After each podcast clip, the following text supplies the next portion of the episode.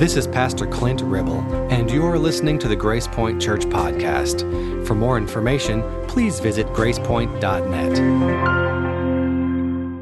Thanks for coming back tonight. I'm sure more will be coming in. What a great turnout. Phyllis, you must have scored today. Really good. All right, so here's what we're going to do. We're going to get out of the way, and Phyllis was. Uh, anybody get the sense that she could have talked a little bit more this morning? Uh, do you feel like she got to the end of her notes?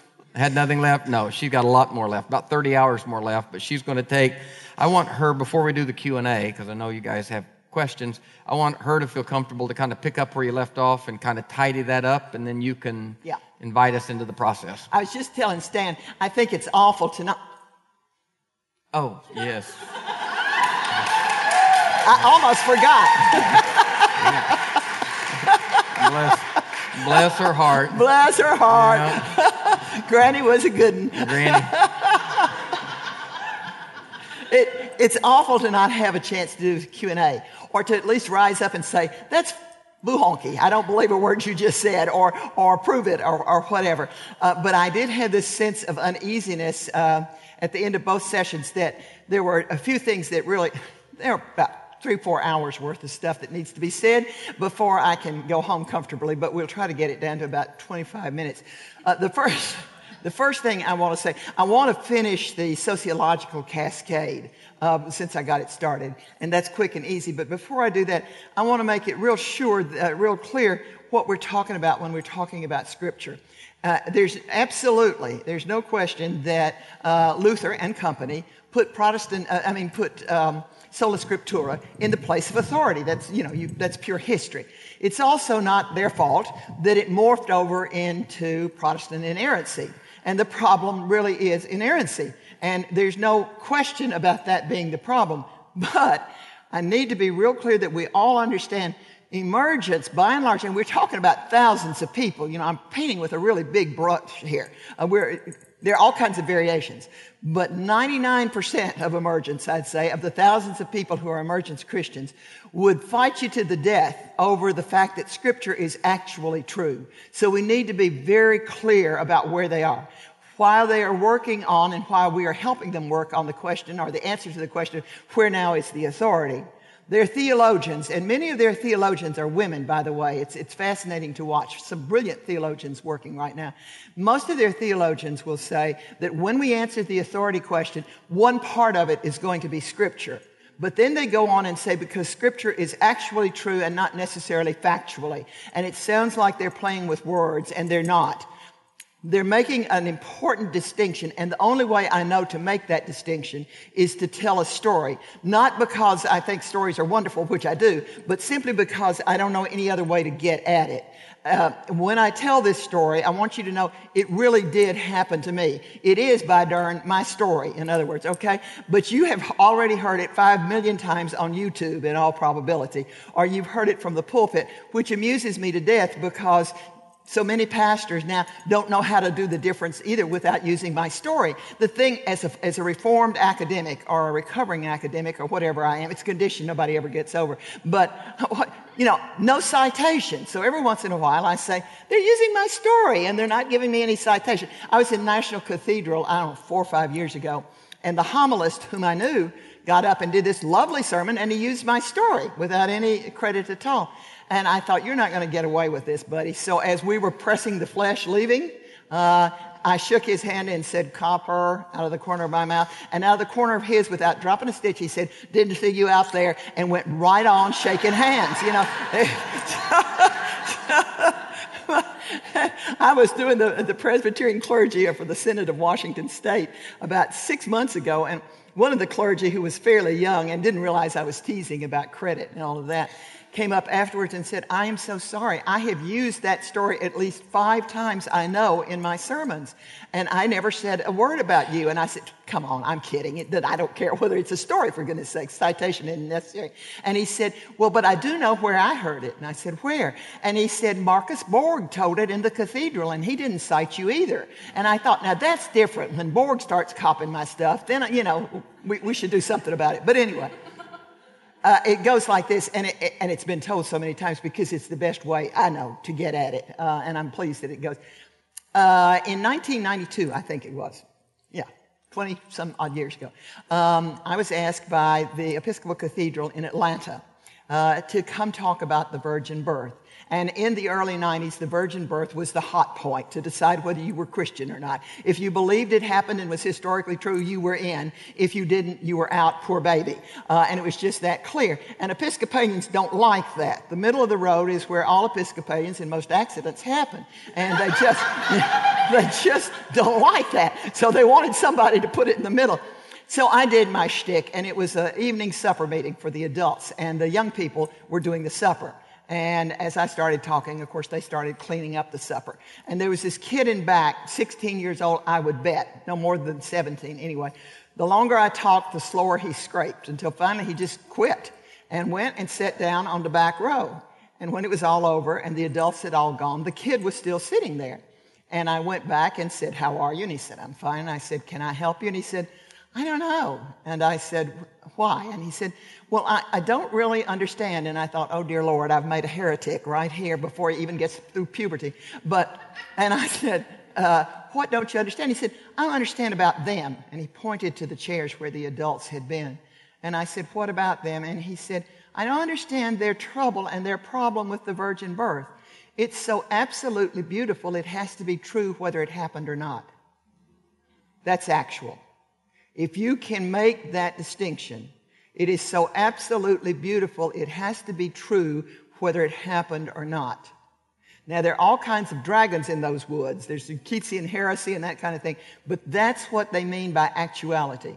That's why they will go to the what, hustings saying the Bible is actually true. It is actually inspired. It is, but then they will go farther and say, and I've, I've heard them do it many a time, don't you think that there is a huge amount of human arrogance in thinking that you can take the words of God Almighty and reduce them to something that's logical in your head? And isn't it odd that you think that God, who is outside of time and the creator of time, can be forced into your time schedule? Doesn't that seem to you a little arrogant? And they'll walk away. They'll walk away. So that the scripture is absolutely central to emergence Christianity. There's no question about that. It's just that it's actually true and doesn't have to be factually, which is not a rhetorical fix. It's a sincere attempt to state the difference. And if you can figure it out, then you've got some sense of what it is they're talking about. But scripture, they will fight you to the, yeah, they will defend the scripture right to the to blood itself, but not inerrancy, because inerrancy, basically, by their definition, is a product of the human intellect. Uh, and not of God. Uh, and so, they're, and they're not playing with words. They're, they're very clear about it. Now, what I did today uh, with both groups uh, more or less, if I can remember what I did, was we were trying to do a sociological cascade through the peri-emergence just to show you some of the things that happen. Um, and because the sociological one is the hottest one right now, what the peri-emergence was about was the disestablishment of, so, of, of sola scriptura or of Protestant inerrancy. It was the disenfranchisement of inerrancy as the absolute authority. That's what it was. That's what it is. That's what it has been. The bringing it out of that into some other authority that seems more biblical and more Christian than inerrancy. And so it has attacked thing after thing. And you can look at it politically, you can look at it militarily, you can look at all, but I chose to do it sociologically this morning. And we did, with one group, we had to jump divorce. With another group, we did it. But you can go from the issue of slavery, which clearly is permitted in the Bible, to the issue of uh, gender equality, which clearly is forbidden in the Bible, if you really look at it literally. Uh, and then we go on uh, to, um, divorce, which we did not touch with one group, which clearly also is not there, and which, and which brought about the introduction, as I said this morning, among emergence theologians of what they call Micah 6 8 theology. That is, ultimately, in deciding what's right and what's wrong in human conduct, as we evolve and as we change, in deciding what's right and what's wrong, we have to go to Micah 6 8. Micah 6 8 theology is the only way we can be fully Christian in the way that Jesus Christ would have us be. What does the Lord thy God require of thee? That you love mercy, act justly, and walk humbly with your God. And on that basis, they say, many of our rules just go away, especially that walking humbly with your God. And then they cite time after time when our Lord Himself broke the rules, and we all know it. We, we revel in the fact that He broke the rules a few times, you know? And He broke them on the basis of Micah 6 8. And they will say, because we are as a species evolving, we're changing. Our understandings theologically are growing, as pray God they can, will continue to do. And therefore, we, we have to understand Micah 6 8 is the overriding theology. And so, the one thing I did not get to when we were doing the sociological thing, we did the gender equality, we did the birth control pill, we did the, the change in the home. The last puck, the last playing piece in an enormously dangerous and fatal game occurs in the sociological cascade. Protestant inerrancy has one piece left to play before it is put away entirely. And that is the gay, lesbian, bi, and trans issue. And that's why I wanted to do the sociological one. We can go from divorce and all of that straight up to, sit, to 1969 and Stonewall. And at Stonewall, our gay, lesbian, bi, and trans brothers and sisters said we too were going to have a place at the table. Now, we're tired of it. Apply your Micah 6 8 to us also. And they cited quite correctly, according to whom you're quoting, either 9 or 13% of our brothers and sisters in Christ or out of Christ, just our fellow Americans, are gay, lesbian, bi, or trans. That's an awful lot of people to say God made a mistake on. It truly is an awful lot of people to say that he made a mistake on. And so they began to lobby, if you will. They began to talk to each other. They began to play.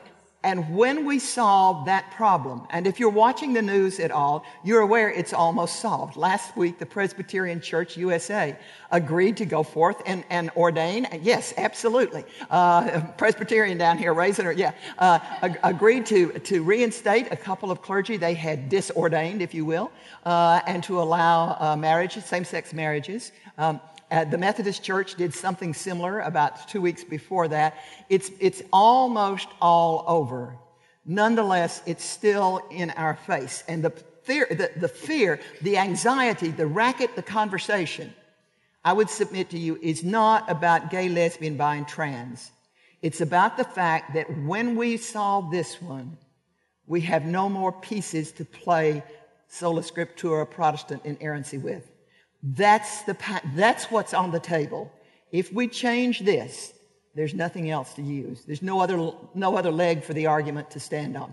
And that's why it matters. Now, having said that, and I, I don't know where you come from on the issue. I don't really care. It certainly isn't pertinent right now. I don't mind your knowing where I uh, come from. I served for 10 years at the altar with the best priest I have ever known, um, who had been in a committed relationship, I don't even know how many years, with the best looking man I have ever seen. It was such a waste of man flesh. You have no idea. Just killed me. I'm serious. I could not be more serious than this. And, and, and, and, the deal was and still is, they live in England now. The deal was and still is, if they ever split up, I get first dibs on Chris. Honest to goodness. You're never too old to hope. But, but, wonderful guy. Love him to death. We used to go to lunch and talk about what, what anyway. Uh, we did. we did. Uh, and I was in that, serving in that uh, congregation uh, for those 10 years uh, under the orders of our bishop, uh, simply because uh, only, well, about 85% of our members were gay, lesbian, bi, or trans. and only about 15% of us were hetero. It was the only church within about a 100 mile radius where gay, lesbian, bi, and trans could, uh, you know, 15 years ago, could actually come uh, and worship openly for what they were in every way. Um, and uh, some of our trans, as they would go through the, the procedures, the awful procedures surgically and chemically, uh, would drive some of them 100 miles into church and 100 miles back. I knew several that would do that and then come on Wednesday night. It mattered that much to them to be in Christian community. Um, and so I always, I always feel that we need to say at just this juncture that bi, that, that gay and, and lesbian is almost solved. The thing that's not solved is the bi and the trans, and especially the trans. And I call them to your mercy and to your prayerful consideration. Um, when one is near the bottom of the barrel, it's always lovely to have somebody just a little bit lower.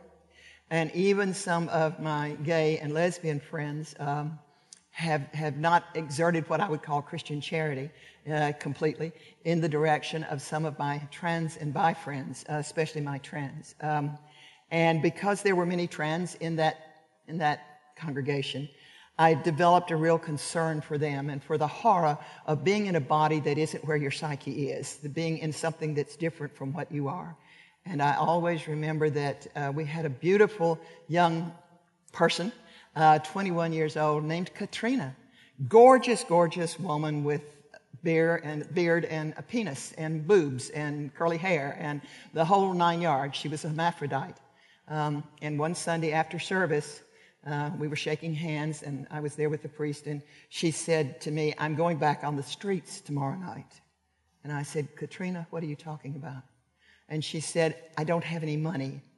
I can't support myself, and I'll never have enough money to get one of these fixed. And so I'm going back on the streets. And I said, let us, let the church help you. We had supported her for about 13 months. And she said, no, I've lived off of you all, and now I know there's never going to be money to fix me, and so I'm going to go back on the streets. And I said, then get a job. And I shouldn't have said it. I said, get a job. And she stepped back and she said, look at me, Phyllis Tickle. I have a beard and boobs. I can't even go and get a job at McDonald's because I can't hold my water for eight hours.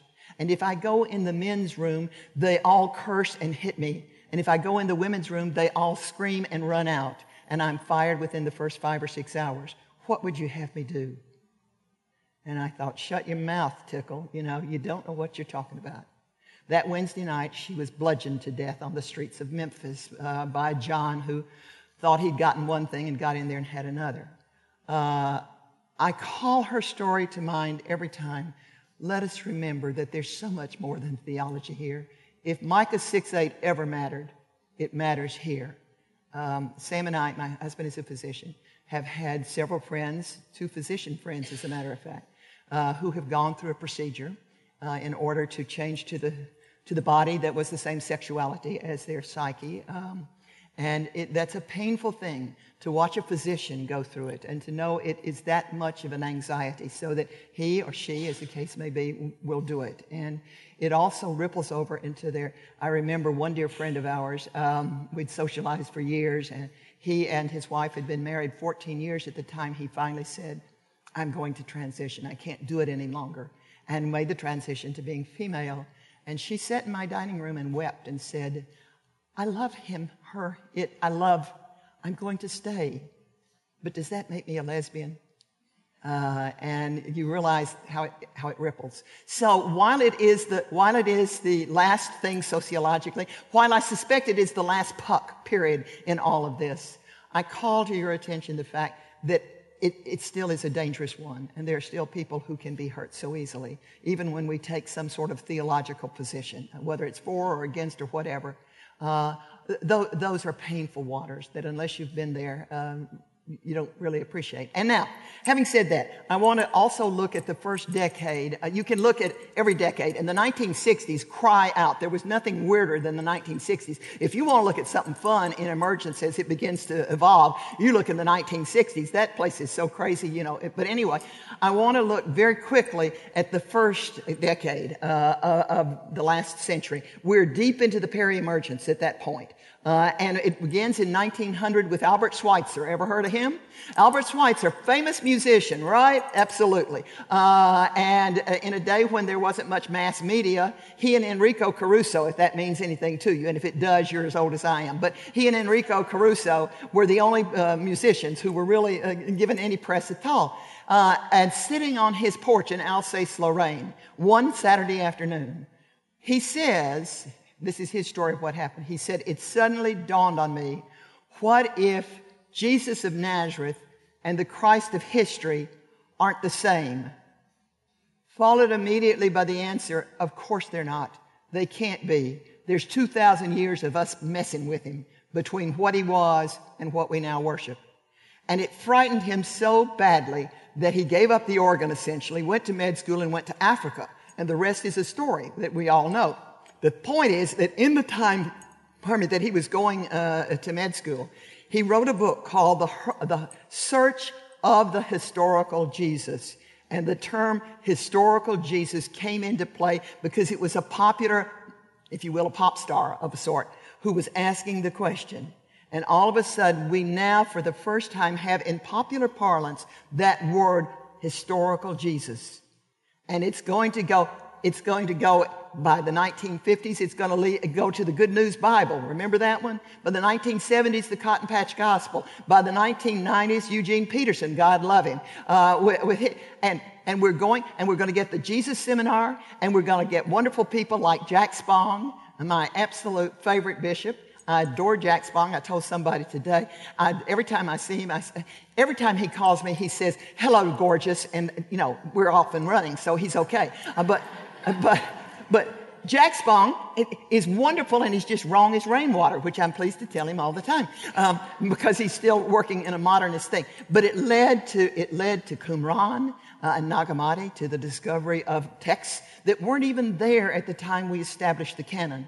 What I am saying to you is if you are going to argue, if you're going to Protestant inerrancy, be sure you know what you're arguing from and about. Because not all of the, the canon we have now was basically established by Constantine. It was an emperor who decided which of the, 20, the 27 books we'd have. He had help, and there had been conferences, but it basically was a political decision. And it was based on the, the available ma- uh, manuscripts. And there have been many manuscripts since that have been unearthed that appear to be genuine. One of the things emergence Christians are calling for is a reconsideration of the canon. You need to hear them. You need to hear them carefully because these are thoughtful people. And before you condemn them, you need to remember that 2,000 years ago, when we went through the Great Transition or the Great Transformation, whatever you want to call it, Judaism went through it with us, right? I mean, they, they also went through it. And within a hundred years, they are beginning to build a what? the Mishnah, which is the same thing that's happening now in Christianity. Let's see what was not available in the fourth century. Let's see what got lost. Let's see if there's, th- and asking the other question, and, and Brother Stan, uh, Stan did it today. Asking the other question is, what, what did John Chrysostom have to say? What did Clement of Alexander have to say? What did Ignatius, uh, Ignatius uh, Antioch? These men, they, they studied with John the Apostle. They were one generation removed from Jesus Christ. Why the hell aren't we reading them? It's a very good question. Inelegantly asked, but very good question. You know? And, and, and when you begin to ask it, when you begin to ask it, then you begin to understand that scripture has a oomph, a gravitas, a wonder to it for people who are willing to ask those questions. But at the same time, Protestant inerrancy has just received another major blow. And so it comes down for each of you to decide where you're going to be on that, what you're going to do with it. But you are going to have to decide. Then the next thing that happened, and I'm going to jump, I'm going to jump to 1905. 1905 is the year that a smart young Jew, I usually say a smart ass young Jew, but I won't say it here, um, named Albert Einstein, you know, wrote four papers and they were going to change the world. They were going to change the world. Absolutely. The first one was on light, in which he said, Do you know that light moves in bundles and also in waves according to where we need for it to go or where it wants to go? And those bundles, which we've not paid much attention to before, I think that they are quanta, and each of them is a quantum. Welcome to the world of quantum physics. Just that simple. It was going to completely redo our understanding of the world. The next thing he did was Brownian motion, all within one year. Brownian motion. Now, Brownian motion had been around for about 50 years, thus the name. Uh, it'd been around since creation, but the, you know, uh, and, and nobody, Brown, who fooled with it, couldn't figure out why it happened, and so he just named it and walked away from it. Einstein said, I'll tell you what it is. And I used to play with Brownian motion. In the days before TV games and all this kind of thumb stuff, uh, kids growing up, you know, did outdoor things. What a concept. Um, and I used to, I used to take uh, my, my mother's wash bucket is what I took and put it out on the driveway, which was fairly stable and poured it, water in it and let, you know, when you do that, the water gets very, eventually gets quiet, right? You know, at first it's like this and then it gets quiet and then you take something, I always took pollen, but you take something dead and very light and you drop it in the middle of the still water and it ripples for a minute, right? And then it too gets still, right? And then if you sit long enough, what happens? Remember this? You ever do it? It begins to move, doesn't it? And it begins to move until it gets over here and up against the wall of whatever it is the vessel is. And nobody could understand why that spontaneous birthing out of, of motion. And Einstein said, I'll tell you why. It's because you're asking the wrong question. You're asking why a dead thing begins to move. I'm here to tell you there is nothing in all of creation that's dead. Nothing. And what you're calling dead is made of atoms. And they have nuclei and they have electrons and they have neutrons and they have protons. He didn't say quarks yet. We weren't there yet. But he said they're alive. Everything in creation is alive. And if you'll give me a little while, I'll bust it open for you and show them to you. Welcome to Hiroshima. Welcome to our idea, our realization. We can totally, we can totally destroy creation. One of the papers. The next one was special relativity.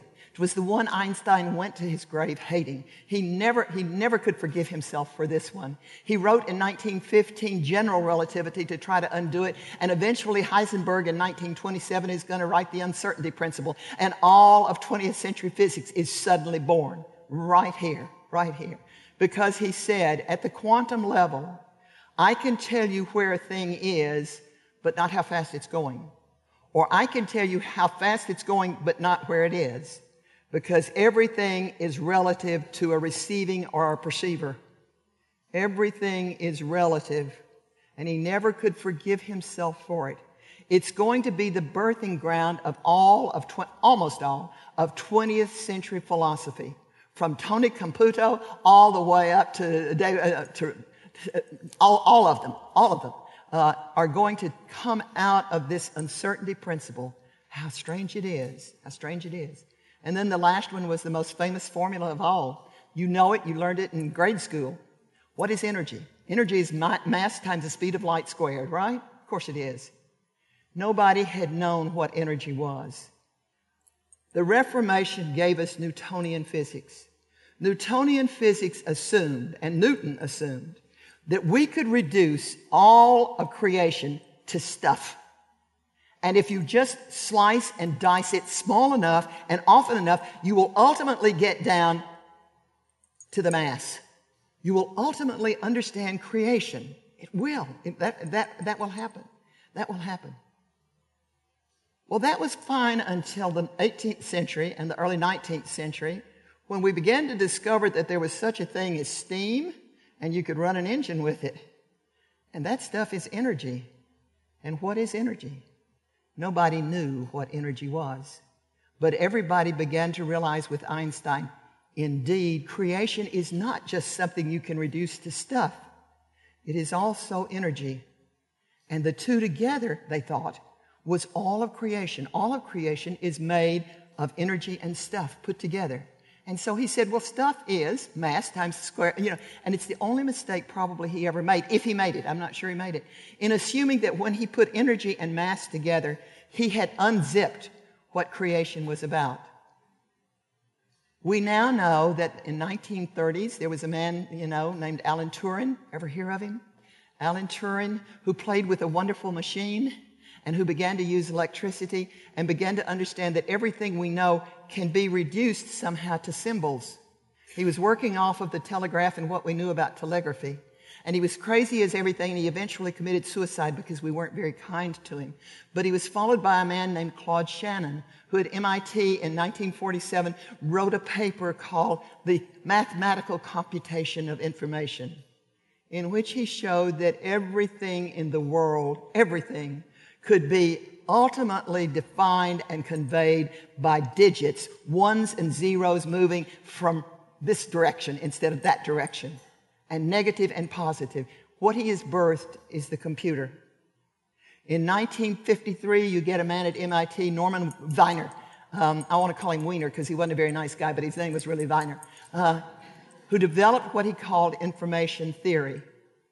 And we now know and, and if you don't know what I'm talking about, please go get at least a basic book like The Information uh, or something like that, uh, which is a very good book. Um, we now know that the universe is composed of matter, absolutely.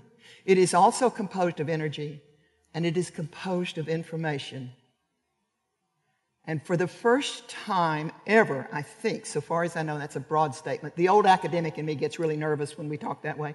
But so far as we can tell, for the first time ever, philosophers and theologians and scientists are actually now sitting down and beginning to talk to each other.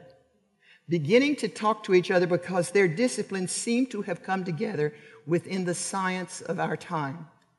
And major schools like Claremont and Lincoln University are giving over huge, and MIT is on huge areas of academic study trying to figure out what this is about. But what it gets down to is, is this mass, energy, and information. And it gets down to the philosophers and the scientists turning to the theologians and saying, You guys had it right all along. We didn't understand. In arche hologos hein, kai hologos hotheosein. In the beginning was the Word, and the Word was God. That's the kind of Christianity we're walking into. That's the age which we have to work toward. Every time we go through one of these things, the ecclesiology changes and the theology changes. To some extent, the spirituality changes. This time, there's a huge change called pneumatology. The understanding now that there is something out there, call it hologos, call it what you will, that we've not been able to define yet, but is there and we can now engage. And because right after Einstein, you go to 1906 in that thing called Azusa Street. Ever hear of Azusa Street? Oh, yeah. Oh, yeah. Azusa Street. Where for the first time ever since Pentecost itself, men and women of all classes and races, and it, it, it, didn't matter, whatever, gathered in a little old converted stable and listened night after night after night as William Seymour, African American, mama born in slavery, he was born free, began to preach that there is something that happened at Pentecost that is ready to happen again.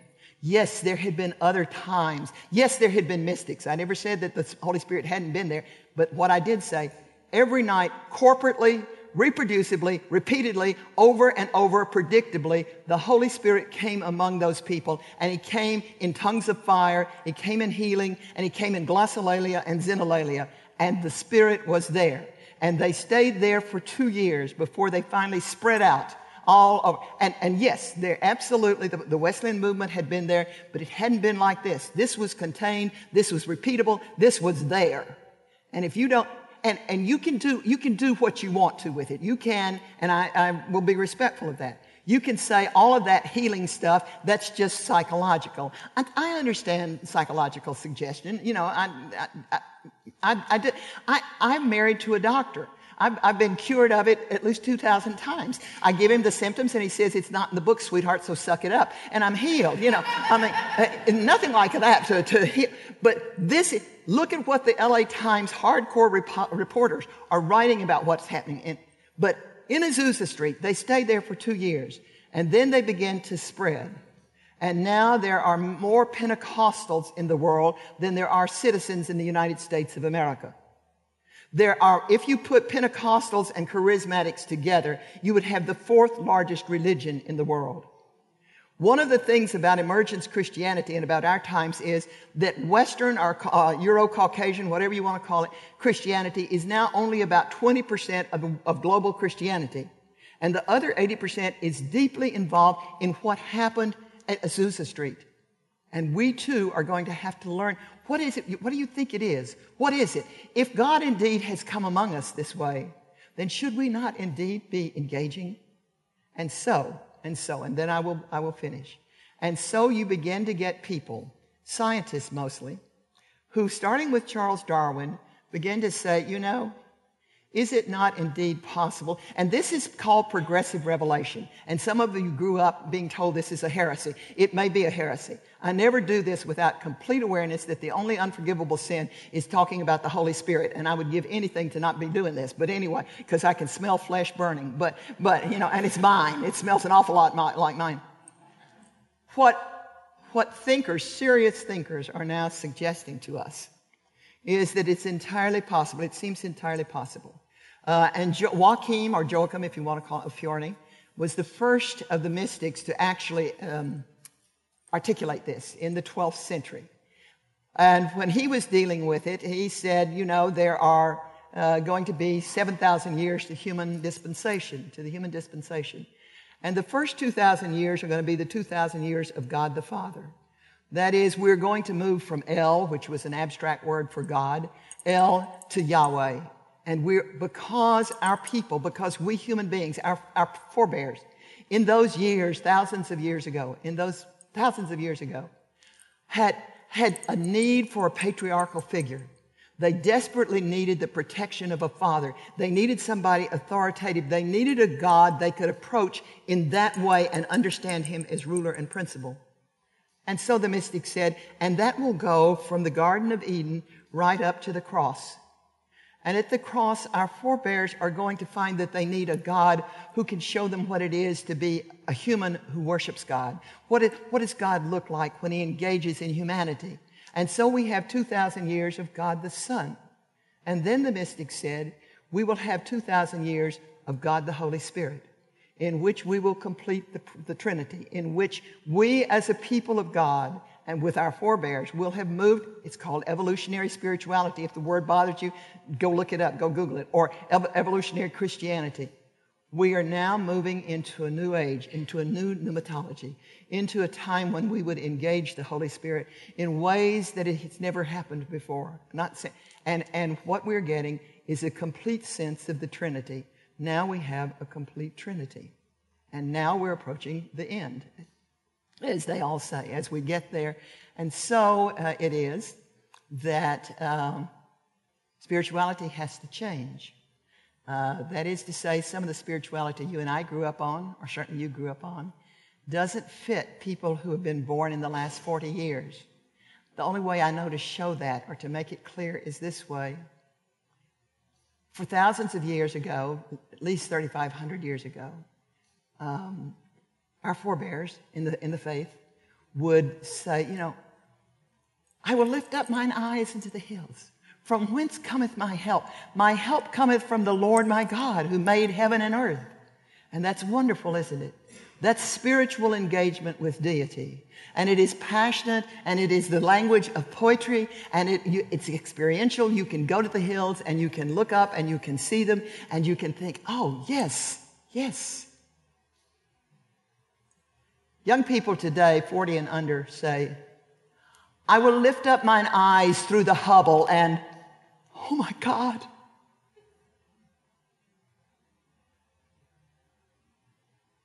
It's because of what Einstein began to open for them.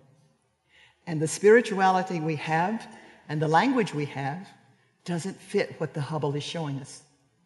And it doesn't show us the wonder of the possibility that we're making a major lurch forward.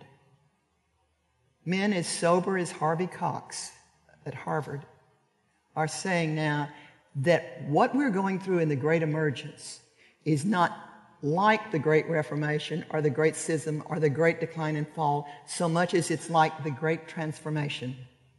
That that one changed everything and this one is going to change everything. And the others were just interesting little 500 year burps on the road. And what we're doing, what we're doing is defining pneumatology as well as theology, as well as ecclesiology. And that's what we're building. And if we ever forget that, oh my God, it's the spirituality of drama and of community, it has to be shared. It can't be individually experienced. And so that's what we're doing. And now I thank you for letting me say the things I felt needed to be said. And now we really will do the Q&A if anybody's interested at this point. How you want to do it, Stan? Oh, let's just grab some microphones and okay. see who's froggy enough and brave enough to start with the first question. Okay. Are you going to sit down for this? Or are you just going to keep roaming around? No, I'm, I'm fine. I'm, I'm happier roaming. okay, I'm going to I'm going to sit here beside you and help field the questions. Okay. So, man, I have a lot of questions, but I'm not going to be um, selfish. Let's get to as many questions as we possibly can. Um, who wants to start? Clark. There's something you need to understand about these folks. They're always hesitant to go first, so let the stupid guy speak first. I, I, what? I, I didn't. I didn't understand. He said the stupid guy's about to speak first. oh. So.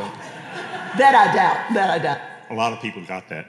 Uh, what do you foresee is the going to be the authority of the outcome of this emergency? Yeah, what is going to be the authority? Uh, every every time we go through one of the 500 year things, the central question is always the same: Where now is the authority? Then there are always two or sometimes three concomitant questions. We got lucky in the emergence; we've got three concomitant questions. We not only have the authority question, but we have we have to develop a, sometime in the next 90 years a theology of religion which is to say, um, some sort of theology that will allow us as practicing Christians to live in a polity with uh, members who are practicing another faith that is antithetical to ours. Now, what that amounts to, of course, is we're talking about Islam, right? Uh, but and in this country, it's not a problem yet. In France and in England, it's a huge problem where the proportions now are uh, becoming in, increasingly Islamic. Uh, and where, where is, for especially evangelicals, I, I have an old college roommate who just really thinks she should go convert the garbage man every time the garbage is picked up, which just makes me want to gag, but that's not the point. You can't do that now because you're going to get sued and your garbage isn't going to get picked up. You violate, you know, you, you, you the, the, the second thing is uh, we, we don't know what a human being is. Uh, and this is the first generation that has not known. We honestly don't know what a human being is. Uh, we're all in the business of saving souls, and you can't tell me what one is. Uh, we, we lost, and there's a whole lecture I can give on the fact that we don't know what one is uh, at all. And we don't know what the atonement doctrine is. The church has had six or seven, according to how you dice it, six or seven doctrines of the atonement. And the one you and I probably grew up under was Anselm of Canterbury uh, written in 1097, Cur Deus Homo, why God became man. Uh, but it was a cop out to take care of all the men who were going over to the Crusades. So, and, and, an emergence will look at you and say, they don't know the answer either. But, and I've had them say it many a time. Let's get this straight. You want me to believe in an omnipotent and omniscient God who doesn't uh, know any other way to get around the problem but kill his only kid? push farther, the, the question will be, now let's get this straight. You want me to be God, to take on God the Father and he has one kid and kills him? It's not a daddy I need. You see what they're saying? And there are other doctrines, Stan can do a whole lecture on this. There, there are other doctrines of the atonement, but those three are going to have to be solved along with the authority question. Um, I think the nearest answer I've gotten to the authority question came from a, a female uh, theologian, uh, emergence theologian of some national province, as a matter of fact, who said, when it's over, it's going to look a lot like Anglicans' answer. Um, Episcopals and Anglicans uh, use hooker stool, three-legged stool, three things that you know, uh, and emergents call it hooker stamp stool, all in one word, hooker stamp stool. And she says it's going to look like a, a whole lot like hooker stamp stool. Uh, it's going to have to be community because when you're dealing with the Holy Spirit, and they're very clear about this, when you're dealing with the Holy Spirit, you better have two or three prayer partners there with you. And if it takes all night, so be it. Discerning to be sure you're hearing correctly what the Spirit is saying. So it has to have community. It has to have scripture. And then what's it going to be? The Trinity? Just the Holy Spirit? Uh, who knows? And she says, we honestly don't know which one it's going to be. Whether it's going to be the Trinity in completion or whether it's going to be just the Spirit but uh, they're working on it. Uh, and their theology has to, you know, it's not enough to draw up a stool. Your, theo- your, your evolving theology has to mesh with what that stool is. Uh, and definitely the communal element. There's no question about it. And the scriptural element. She's absolutely right. Uh, and I don't know pneumatologically what's going to happen on the other.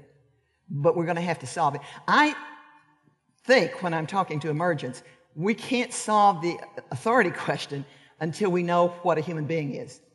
And we really don't know. We, we were fine, you know this, until the, uh, until the drug age came along. And thanks to Timothy Leary, we now don't know. Uh, and, and we discovered that if I give you the same amount of the same drug at the same time every day, and you've eaten the same thing and slept the same time and drunk the same amount of stuff, I can change you predictably and reproducibly over and over again, predictably from person A to person B, and you're not schizophrenic which then leads to the question, so which one are you, A or B? Which then leads to the question, are you in reality only what the chemicals washing over your neurons are? Or are you something else? And it's a serious question. It sounds so silly, doesn't it? It sounds like a fourth grade puzzle. It's not. It's not. Uh, and where it impacts is now as we're beginning to build robots uh, and transhumanism and move into transhumanism, which is a huge field. That's a whole lecture. Uh, transhumanism, when we have to decide what's the essence of the human being and what is a soul. Uh, and I think we can't do the authority question until we get that one. I, it seems to me we can't, but I don't know. I'm not. I'm checking out. You know, as they say, I'm getting off the bus soon, baby, and I'm not going to worry about it. But yeah. You're getting on the bus soon? Getting off the bus. Off the bus. Uh, yeah. Otherwise known as getting the hell out of Dodge City. Mm, yeah. Okay. Um, next, anybody else There's- have a question? In, in your great emergence, you talk about the various transitions and how you have to retool a lot.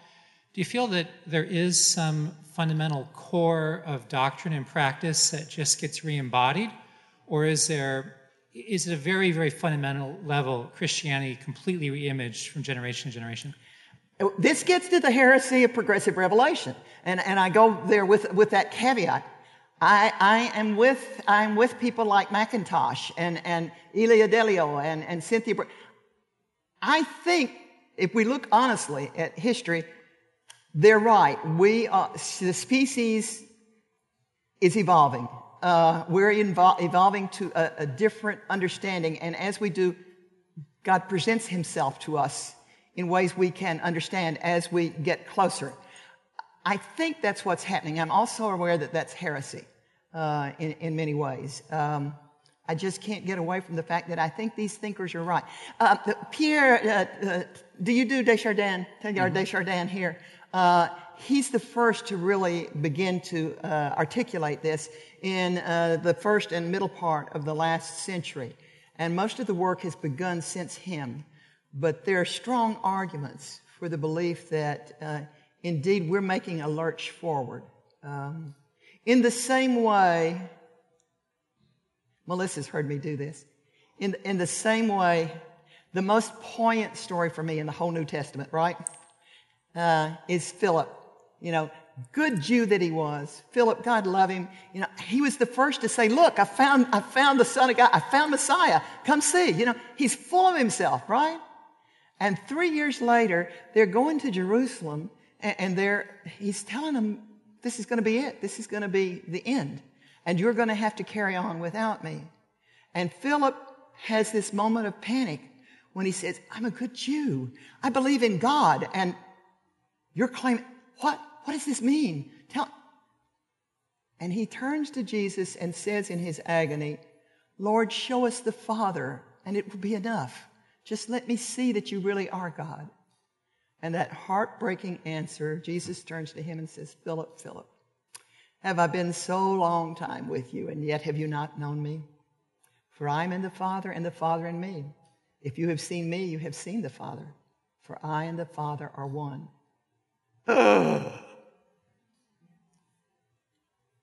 And that was a major, I think, lurch forward in the same way that people are talking about, people like de Chardin are talking about a lurch forward now. In moving now, we're being asked to see the Spirit. I think, but I do it with a lot of caveats. My, my reflection on that is to talk about progressive revelation as an innovative new thing for me misses the point because I think it, exactly. church history is indicates revelation. that we've always been doing progressive revelation. Yeah. We may not want to call but it we didn't that. call it a heresy. We invented this term to cover the heresy part of it. And well, but we've been doing it. We've been we've doing never it. not been doing it. Even the first hundred years of church history that we have, that we call the New Testament of our Lord and Savior Jesus Christ, those right. 27 books have a church absolutely not changing a biblical text, but unfolding, what has always been there as a right. time release capsule. That's right. So uh, it's, it's really not a, discarding of the text No. or a mistreatment of the text. It's allowing the text. Jesus opened again the scripture and said, actually, a suffering Messiah and a resurrection was in the book all along. We don't need a new book for that. So progressive revelation is not a new innovation. Here, your pastor, he just, you know, he just did, gave me a, a, a, you know, te salvo. Uh, he doesn't know he's Roman Catholic, but just, What did I do? only the Roman Catholics smile. A Te Salvo. Oh. You just say, Father, forgive me, and you do Te Salvo. I forgive you. Uh, but, but the terminology is, and you're absolutely right. You're absolutely right. It's just that be aware that this is, this is like, you know, any, anytime you touch the Spirit, uh, an atonement is Mm-hmm. scary to talk about. Absolutely scary. Others? Oh, I love the way she waves at me first. Go ahead, hit me.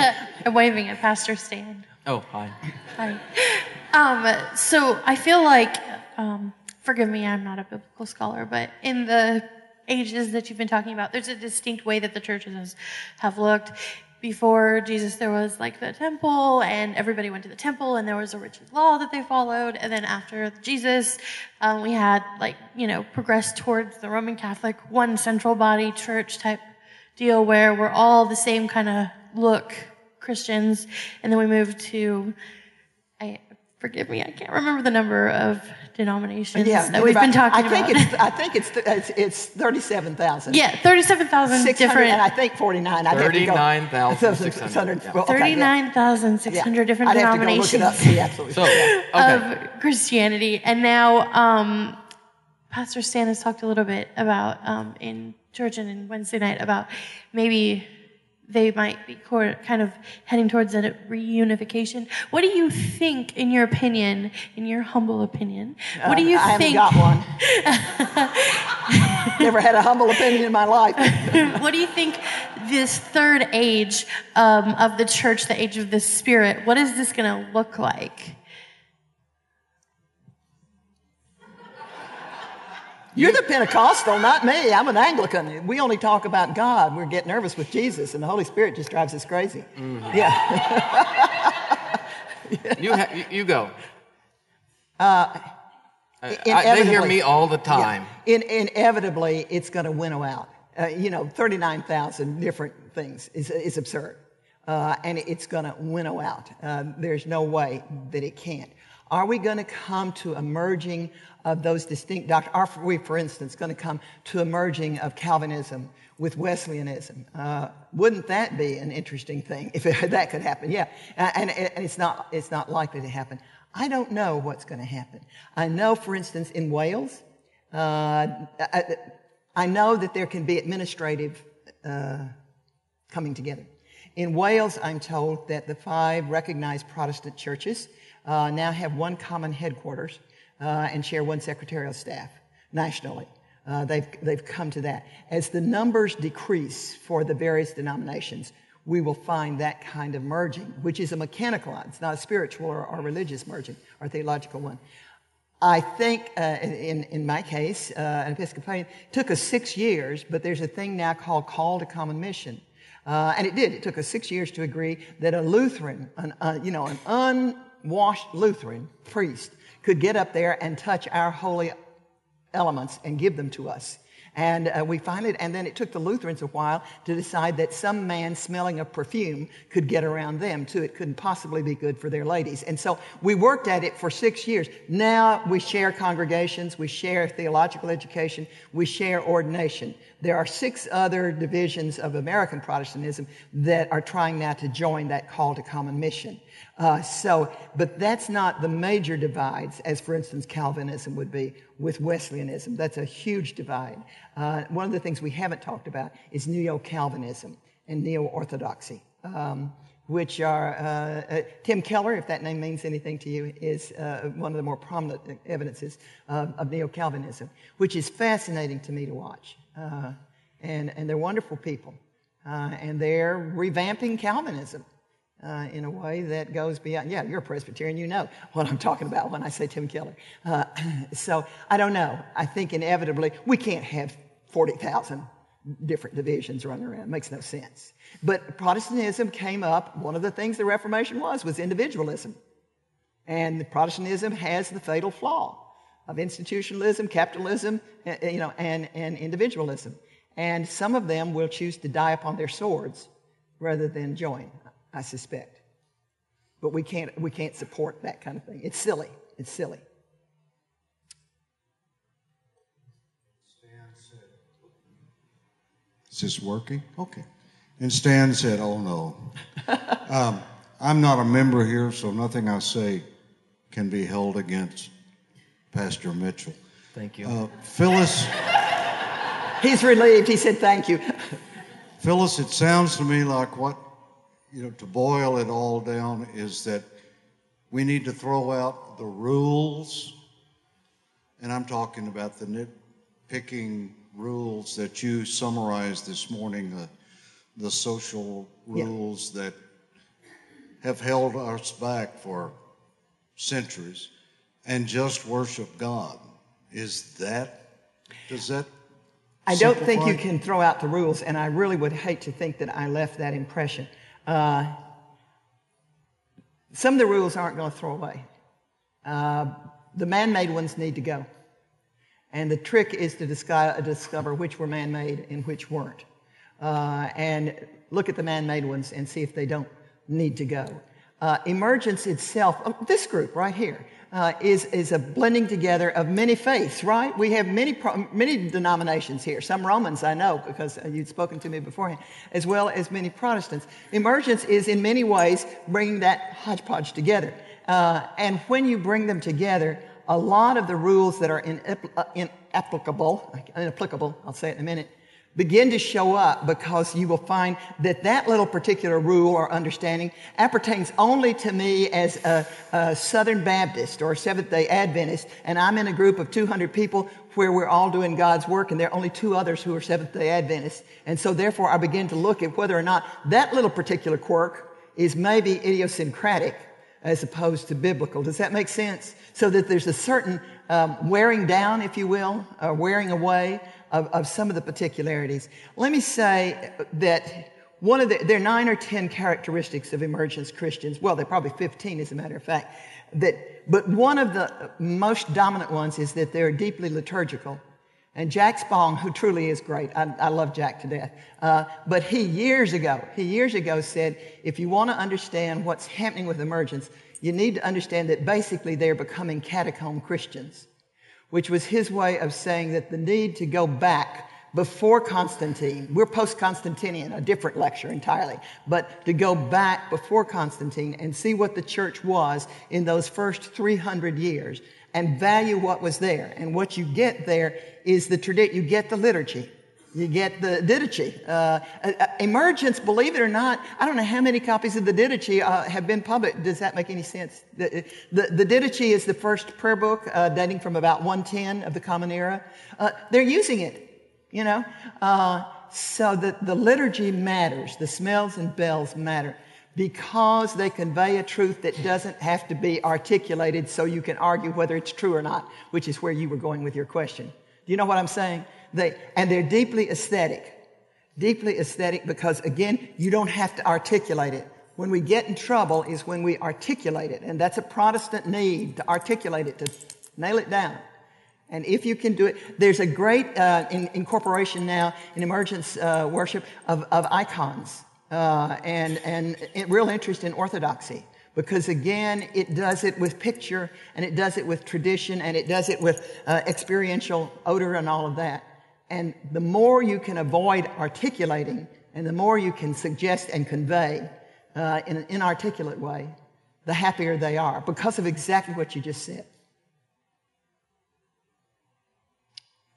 Over here, anybody? This side's dominating right now. Good, we're, Stan. We're coming back. We're coming back over here. Um, Phyllis, this whole idea of coming into the new I can't age. hear him. Can't hear you. Hold it way up This there. this new um, age that we're coming into of the Spirit, the next two thousand years. That's the first I've ever heard of this, but it sounds really interesting. Yeah. And um, it kind of hits on the atonement for me It does. because um, supposedly we live in the age of grace. We are no longer under the law, but to me, it seems as though we are just under a different form of the law, the way most people view the cross. That we don't have to make sacrifices uh, of lambs. In fact, Christ was the Lamb of God. He was the ultimate sacrifice. But nonetheless, it was a sacrifice that was required for what? To satisfy the law. And so, really, it's almost as though we have the law of Christ. The point being, we are still under that contract, that, that legal contract or that relationship with God. Him, the judge, were those, uh, the sinners who obtained grace through Christ. Well, do you think, here's my question. It still seems like we're in the age of the law. That's the way it feels like. And yet, Christ and the crucifixion to me has so many more meanings, and I can relate to it on different levels. I really don't relate to God on that sacrificial level where I should feel guilty almost for my mere existence, and that without knowing about the cross, oh, gee, I'm a, a condemned person. You know, it seems like if we're heading to this age of spirituality, um, you know, that uh, the verse, Stan, I don't remember where it is. You might remember this, but we live by the Spirit, not by the law. Yeah. Something along those lines. Mm-hmm. It seems like if we're heading into this age of the Spirit, That's right. That's right. that maybe this could be the, the break breaking point where Yes. we go from really living under the law, even though we say we're in the age of grace, to truly going to a more spirit based relationship with God. And am I off base on No, this? sir. You're like 100% on track. Now, I'll leave you to your pastor who may want to say something, uh, especially about how much of, of the law uh, appertained after the crucifixion. But absolutely, what you just said, any good emergence could have said, would have said. You just outlined what we mean by the age, what they mean when they say we're moving to a, a part of what you said. Uh, fits what we're talking about in the age of the Spirit. We're going now to engage the Spirit uh, in the same way and with the same familiarity and the same frequency that we've engaged Jesus. Every little child praying to Jesus every night uh, before he or she goes to bed. That kind of familiarity with the Holy Spirit, which is a scary, scary thing. Uh, you want to answer to his theology? Um, we, we talk about that aplenty around Okay. here. I, I I think one of the things that gets uncomfortable for folk is uh, not only have we categorized the work of Christ as the new covenant, the more important term that we've ascribed to that is the final covenant. And are, are you suggesting, this is strong language, are you suggesting something as dramatically shifting, uh, as dramatically, cataclysmically different as we have between Malachi and Matthew? Yes. You're suggesting that. So you're talking like I, old, for new, emer- and a third one? Uh, speaking uh, for emergence, I think they would answer yes. That's what we're A, talking a about. third A third, yes. The completion that of is the as distinct from the second as the second is, is from, the first. That's what they're talking about. Who invited this lady? I didn't say it. I just said that's what they're talking about, and he beautifully No, no, no, articulated I- it. but you have, honestly, joking aside, that question comes up. Of course it for a lot of people. I don't know that we're even doing what we call the first and the 2nd or the first and the last, or however we. I don't know that we're doing them even, even employing biblical language consistent with what they were. I don't know. That's like I when, agree. when. Pentecostals said a second work of grace. That's right. Wesleyan, second work of grace. Um, how about second and third and fourth and thirteen thousandth and Uh-huh. four hundredth? I, I don't know that we need to limit that categorically. The, the move of God. But why would you have a trinity and not have three distinct engagements? Uh, let me be devil's Okay. advocate. But that gets into sequential modalism. Like God did the Okay, Father yes. thing, then God did the Son thing, then God No, did it the. doesn't. What about simultaneously God is doing those things? That's right. And that's not I'm not modalism. arguing with her, I'm That's just not- having a sidebar here. And, and he is so wrong, let me tell you, he has no idea how wrong he is. it's not modalism. That's Turn, not what they're turn your talking about. microphone off a minute. I'll will. turn mine off. no. Okay. Uh, okay. It's not modalism. It's not you- modalism. do It's not- it's- coexistent Trinity. Co- coexistent trinity without part in one whole and in three pieces. cooperative all the time. We didn't have One a whole. season when Christ. It was the church's perspective on God, or was God just doing the Christological thing, and now you're saying God's doing the pneumatological thing? Is that at the behest of God, or That is is it? modalism. By any way Yeah. you go at it, that's modalism. Yeah, and that's not what you're that's saying. That's not what I'm saying. Okay, back that's to not y'all. what I'm saying. No. Okay, you pass. Thank you. Thank you, Pref. Okay, just wanted to check that out. Okay. Do y'all have any idea what we were just talking about? I am so sorry. Okay, next. Hi, Phyllis. Hi. Um, I grew up Pentecostal, and um, I think the adult in me, well, a lot of this kind of rocks my world background, you know. Um, and I think that the adult in me can kind of handle riding the wave of that, and this body has been wonderful um, for us in kind of just thinking and um, uh, and opening our minds. But um, I have small children, and I always go back to them as I'm helping them form their faith. Um, what does that look like? And as we are awaiting to see a lot of how this kind of forms, how do we help them kind of grow? And um, I think the Pentecostal girl in me knows that the answer is the Spirit, but I'd love to just hear kind of some of your thoughts about how this looks for family faith. I think, uh, in all seriousness now, I think we're just at the beginning of this, and I don't know the answer to that. And I think even if I had an answer, I'd be hesitant to use it publicly. I just honestly don't have it, okay? I don't think we know. I think we, there's no question that Azusa Street marks the beginning of something.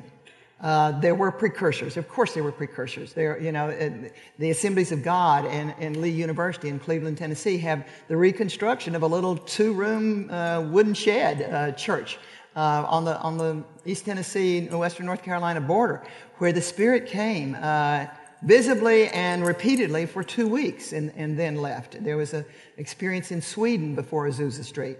Uh, the Malkavians uh, in Russian Orthodox uh, thought they were engaging the spirit, and they finally went to schism, and they don't exist anymore. But the last half of the 19th century, but you can see from the Wesley movement on, you can hear the rumblings. But it's not till you get to Azusa Street when you have to say, "Here it is. Here is the the third part of the Trinity, familiarly, if that were I never can say that word, on a familiar basis, dealing with us." And what does that mean? And is that not the scariest thing you can imagine? is that God the Spirit chooses to come among us in this, in this way. Um, and so I think it's fair to say that how you rear your children in that, I don't know. I think it's one of the things we don't have any idea. We're going to have to work. But we've got some remarkable thinkers and devout Christians, Roman as well as Protestant, who are prayerfully working their way to, to what does this mean? Down here where we live, what does this mean? It's one thing when Harvey Cox, an academic, does it or Martin Marty does it, but it's quite another when you get ready to rear children. What, what are you going to tell them? What is, your, what is your understanding of the Spirit? Do you engage the Spirit in the same way you engage the Father or the Son? Do you worship the Spirit in the same way? Do you worship the Spirit independent of the Father and the Son? Do you? And I don't know the answers. It's a good question. It's where the rubber hits the road is when you start saying, I'm raising children. This community and communities like it are the best place to work the question out. They, they truly are. That's one. Of, I'm not an emergence Christian. I'm probably a hyphenated, which is to say I've fooled with it long enough so that I'm probably an Anglo-emergent. I don't want to, when I'm dead and buried, I want a man in the skirt spelling of incense to say the last words, okay? Nothing's going to get me away from that. But there's much of emergence that also appeals to me. Um, and, but not, not an emergent at all. But this right here, I think, is going to be their great gift uh, to Christianity. And I think it's going to take a while, uh, a prayerful while. But it's definitely going on. It's, there's no question. Hi there, my name's Sarah, and I'm a visitor. Um, I had a question about as we're making this trajectory move toward um, pneumatology, I'm wondering is there space in this movement to worship God the Spirit using female language, feminine language?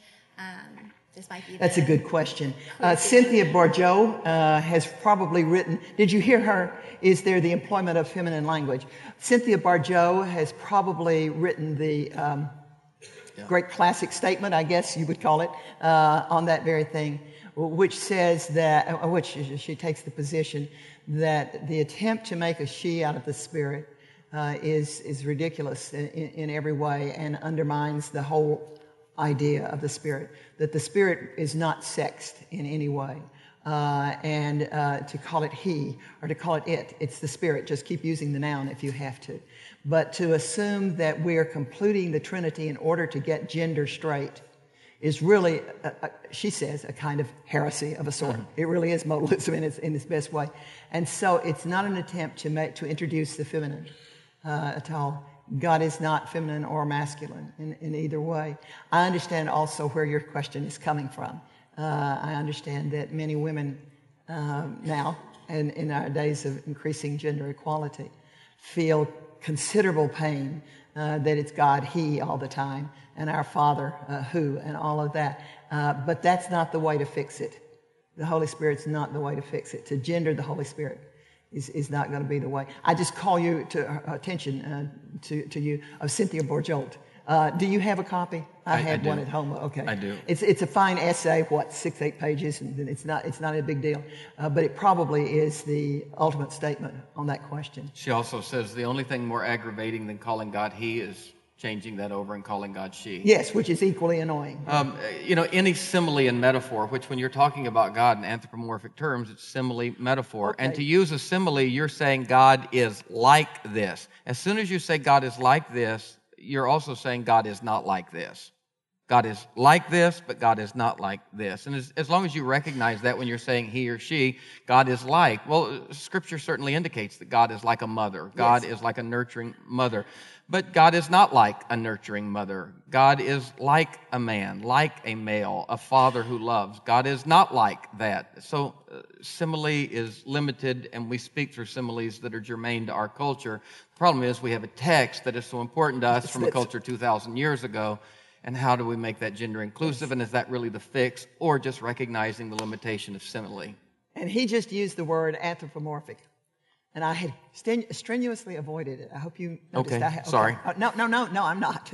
now that you opened the door.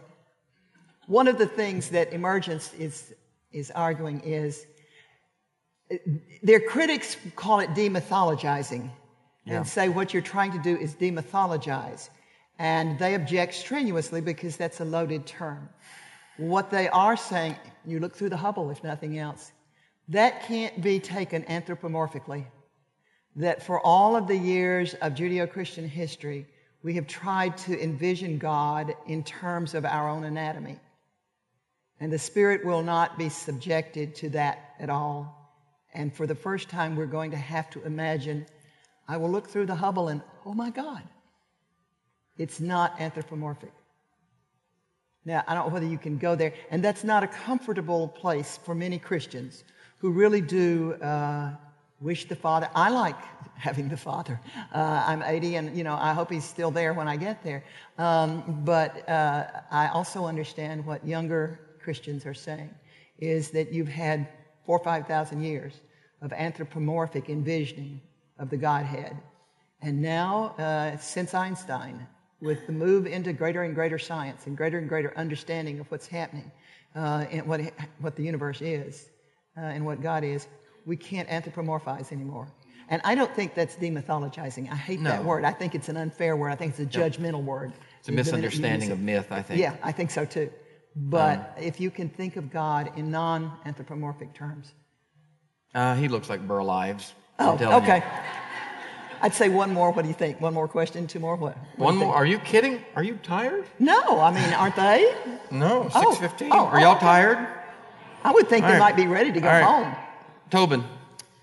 You mentioned in the first service that uh, 9/11 is considered or will be considered the seminal event of Yeah. this age. In the same way that October 31st, it was just pulled up out of a hat, you know. okay, any reason for that, or um, why not the Holocaust or Pearl Harbor or some other? Yeah, well, that you mentioned they were too soon. The Holocaust and Pearl Harbor were, were way too soon.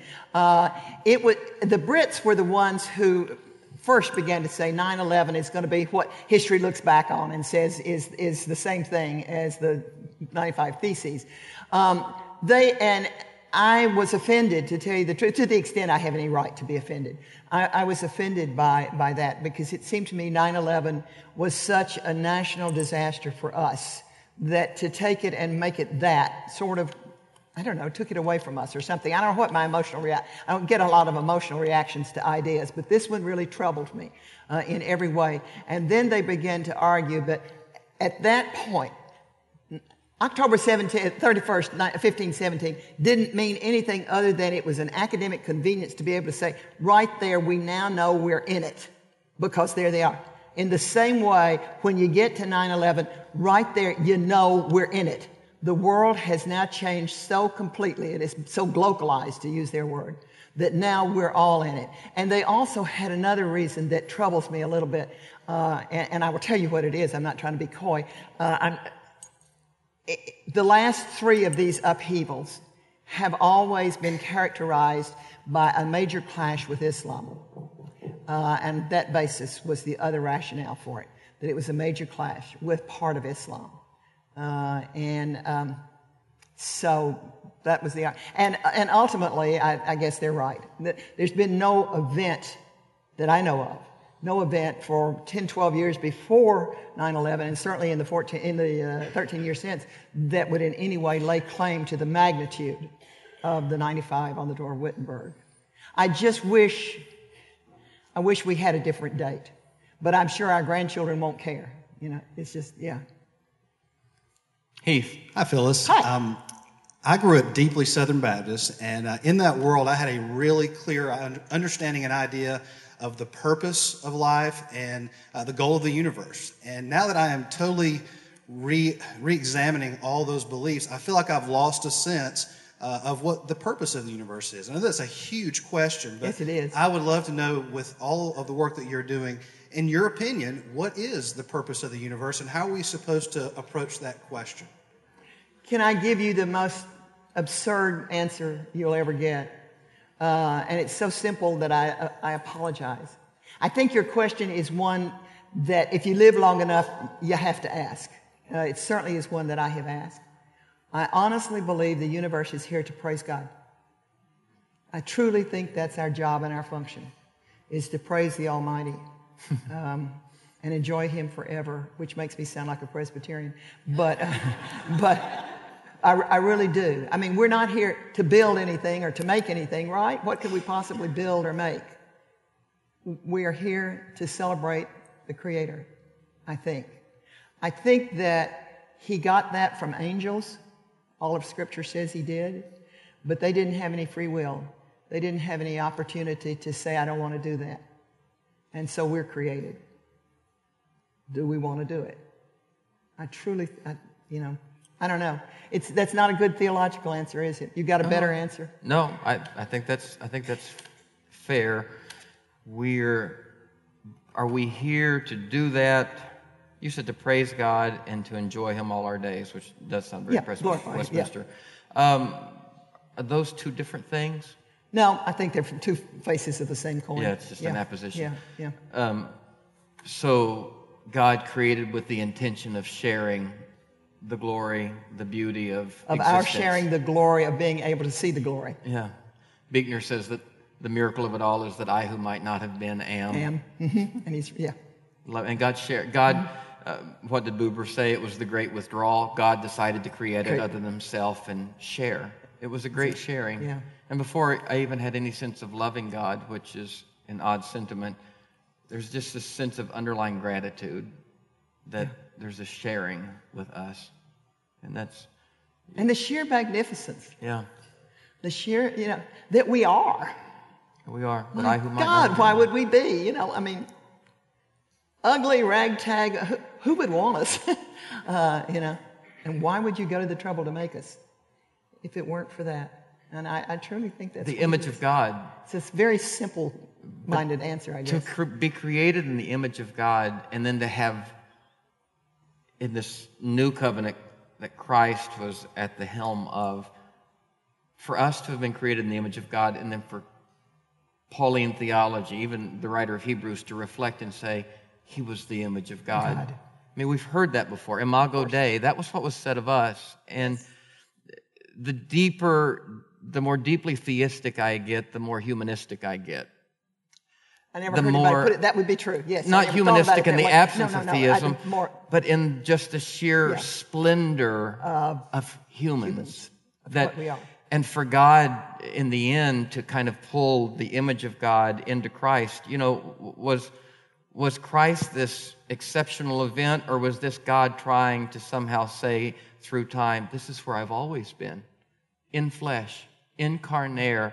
And ultimately, now we have this thing, we're the body of Christ, and Jesus says, I'm going to get to the end and I'm going to say, I was hungry and you fed me, and we're going to be like, When did I do that, Lord? and When did I see you hungry? he was always in flesh. Yeah. And so is the Acts 2 Pentecostal, he will pour out his spirit upon all flesh. Is that a coming down, or is that little by little a recognizing that we are indeed infused with the image of God and all flesh all is poured out upon? all flesh. All flesh. All flesh. Not all believers, No, all flesh. all flesh. All flesh. In Adam, all die. Who went to the altar and accepted that? Yeah. in the second Adam, all are made alive. It, I don't think that's a diminishment of Jesus as much as it's just this unfolding. It's not even new, it's the unfolding of the magnitude little by little. We're recognizing that the arc of God's mercy and the swath of his love is far more vast than we supposed. And it ought to scare the holy you know what right out of you. Yeah. Why are you Yeah. saying, you know what? You've been cussing all day long. What the hell's wrong with Yeah, you? Messed up now. I learned at the hands of an expert. My Southern Baptist mother could lay them out. Really? I thought that was. Oh, she was That she a- was classic. Okay. All right. Anybody else? I, uh, yes, David. Right here first. Go to Dave first. And I, I'm curious, you, you sort of uh, accused us of being an emerging church. Mm, Yeah, I think that you would qualify. I think any emergents coming in here would say, "Yeah, I know what they're well, doing." and, and I, what I'd like for you to do, I mean, you've interacted with Stan a little bit. I'm sure that he's told you about a little bit about who we are. But tell us why you would, what about us causes you to identify us in that way? Yeah. And actually, Yeah. the fact that we would invite you to come here and speak on a Sunday morning and then come back again on a Sunday evening with a fair number of us coming here to hear you again is off the table. okay, all right, yeah. okay. Because that I'm, I was wondering that too. Because I have avoided labels at all costs. I think Christian is a wonderful label. And the reason I've avoided labels here as an interdenominational church is because I really felt that there was this sense of pneumatology. The Spirit was Mhm. drawing us and leading us.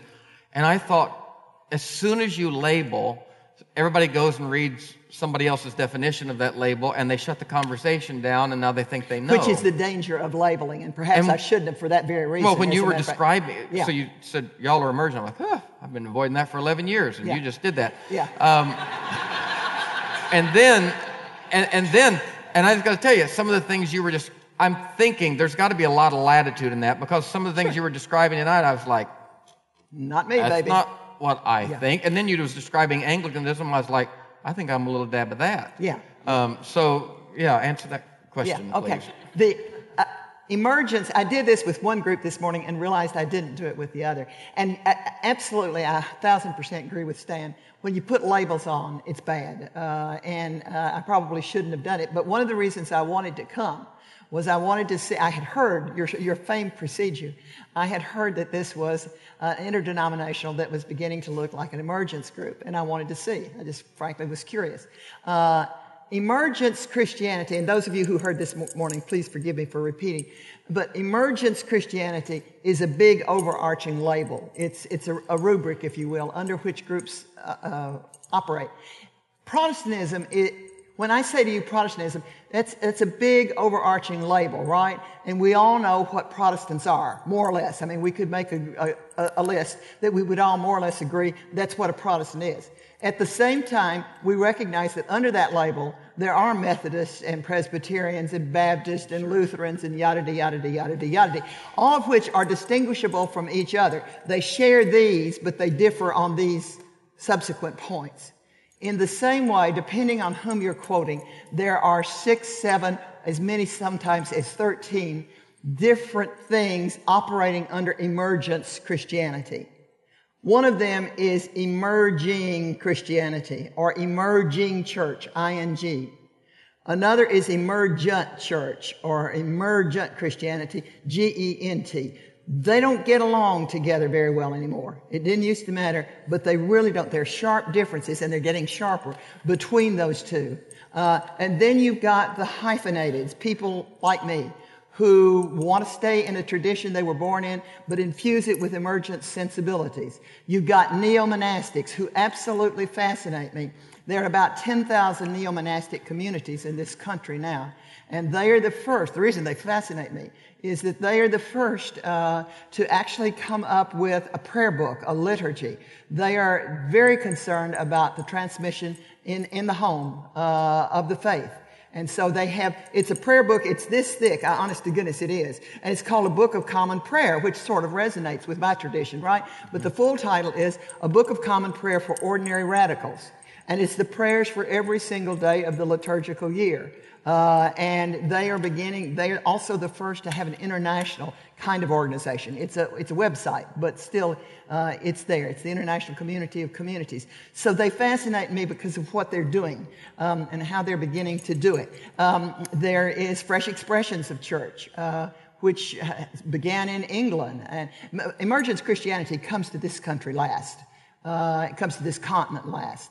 And I spend a lot of time jumping the Canadian border because uh, the Canadian, when, when I'm in Canada, I think, okay, they're about 15 minutes ahead of us. And when I'm in this country, I think we're 15 minutes ahead of them. I mean, it's that kind of nip and tuck. Uh, evolution of this thing, but but you've got you've got the fresh expressions. You've got small church. You've got missional church. You've got home church. You've even got uh, cyber church, which nobody much wants to talk about uh, because it's there, but it spooks people who aren't into Second Life and that kind of thing.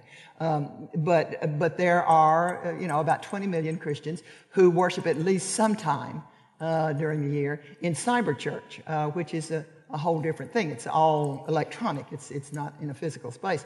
But they share certain overarching things. They're all liturgical. They're all deeply aesthetic. Um, they all are allergic to hierarchy. Uh, they're not at all sure what they, you know, what they want. They're deeply communal. Uh, unlike you all, they don't like real estate. Uh, this was the great surprise when I saw your facility. Uh, they will, most emergents will say, let's get this straight.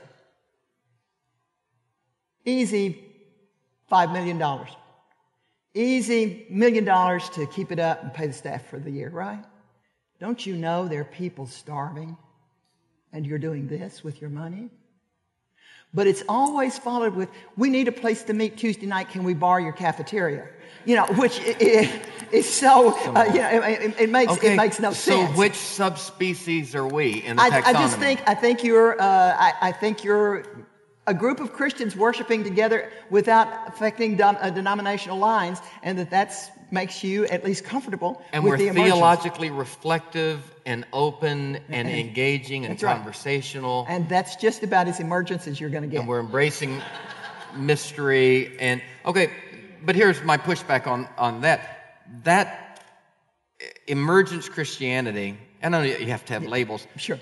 I think by definition christianity has always been emerging and unfolding. I think emerging is not the same as emergence. Okay, emergence. Um, so I'm just thinking about the cognate emerge, to emerge and to be growing. I mean, Jesus said when the Holy Spirit comes, 2,000 years ago, he'll lead and guide you into all truth.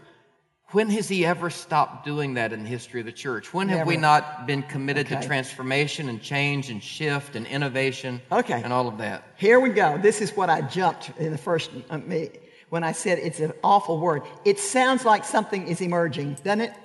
It's a worst possible label. It just it invites the idea that something's coming up out of the ground. That's not where it came from. Emergence Christianity was was was named uh, or termed or whatever by physical scientists. When Darwin, here we go. You're going to be so sorry.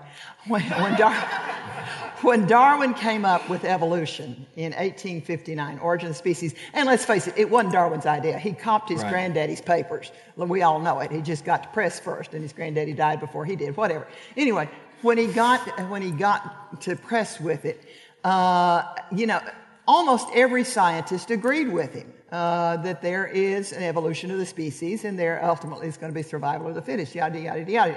But some of them who agreed that it was there also said that it e- evolution does not explain the whole of what's going on. There is something more than just evolution. And the leader of that group, the most articulate of that group of scientists, was a man named Lewes, L E W E S, if you want to look him up. H.G.W. Lewes, George Lewes, he was called. And he wrote uh, by, 19, by 1875, he's putting out some pretty serious tractates. Uh, and he writes right up until the turn of the century when he dies. But his theory is, and what he says is, that absolutely evolution explains the changes that we're going through. Clearly, things evolve. They go higher and higher into more and more effective ways to live. But every once in a while, something happens that cannot be explained by the careful analysis of its component parts. That is, he said, we have known from the get go that the whole is greater than the sum of the parts. But sometimes the whole is greater than a careful analysis of the constituent parts would ever lead you to think the sum would come to. Does that make sense? And which he said, human consciousness cannot be explained by evolution. The body can, the consciousness can't. It is a, fu- it is a function of emergence, which he said was that when a thing is evolving and its component parts are changing and all of this, there seems to be sometimes something that comes in this way, not hierarchical, not up from the bottom, not evolved, but something that comes this way that affects the organism and that in fact affects uh, the atmosphere and the surrounding environment back and forth like this. He says human consciousness is an example of this, and he called it emergence theory. Now, when he dies, scientists lose a certain amount of interest in it. And then you get William James coming along, and James gets interested in it. And then you begin to get biologists. E.O. Wilson, if that means anything to you. E.O. Wilson is probably the most famous um, English speaking um, entomologist working now. And he's got a wonderful novel called The, the, um, the, Fire, the Fire Ant, The Fire Hill Queen is Dead. Is that The Fire Queen is Dead, I think. Anyway, um, it, it's a great novel about this, in which he began to look at the fact that sometimes something comes in like this that can't be explained this way or superimposed this way. He takes Lewes's theory, which is now emergence theory, and he begins, as did some of the earlier scientists who preceded, preceded him, begins to say, oh, we just didn't have a name for it. It, and there's a great book called The Starfish and, and the Spider, in which he says, if you take a starfish and throw it like this, you know, you will twist the leg off, right? And the starfish flies off somewhere and you've got the leg.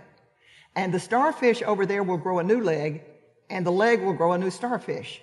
Why is that? And it's true. Whereas if you take a spider and do it this way, you'll pull the leg off the spider. The spider will go off and die if it doesn't bite you first, and the leg will crumble up and go away. You know, why, what is the difference?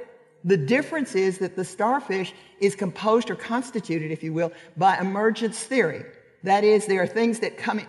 He also said, uh, or scientists said, the difference between, uh, if you ever watched a flock of birds and uh, they're going this way, and then suddenly one abruptly comes from around back and takes over the lead, and will lead them for maybe 30 minutes, and then one from here will come over and take over the lead, and the other one will drop back. Their emergence in organization. That's emergence theory at work the best example, and it's the fire, the fire queen ant is dead is the name of the novel uh, that Wilson wrote about it. The difference between a beehive and an ant hill is emergence theory, uh, which is, is to say, and, and it's a funny novel. It's a, it's a great novel, and it's just about, we always thought that each had a queen in our ignorance, and we had a queen to the beehive and a queen to the ant hill. Well, that's their only similarity because they're entirely different things. We live in the country and we used to have five hives. And the only thing you don't need is a sixth queen because it's hell on wheels until you get rid of one of the queens. You know, everybody is unhappy and everybody's getting stung because you can only have one queen to a hive and she's going to rule that sucker right there. An ant hill has a queen, but she's only good for one thing. One thing only. She takes one nuptial flight and a drone gets on board and they can go for 22, 23, 24 hours before he falls off dead, which is not a bad way to go, Wilson says. But, you know, he falls off dead and the minute he does, she lands on the earth. And the only thing she ever has to do uh, is in the first 24 hours, she has to continue to, she has to, she's going to birth out four to six larvae and she has to continually lick them like this for up to sometimes 48 hours as they begin to come out because she's at the bacteria laden level of the top of the soil. And what she's doing is sterilizing them until they become, aren't you glad you came to church to hear this? Uh, know, they will wiggle, and as they wiggle, they tear up the earth. And she goes down one level, and she will breed again. Uh, I mean, she will deliver again uh, more larvae, and they will mount, which is what makes those those ant, ant hills. Is that's what she's doing. She's one queen, and it's the larvae making this thing. And she can go for as long as 22 years off of one shot.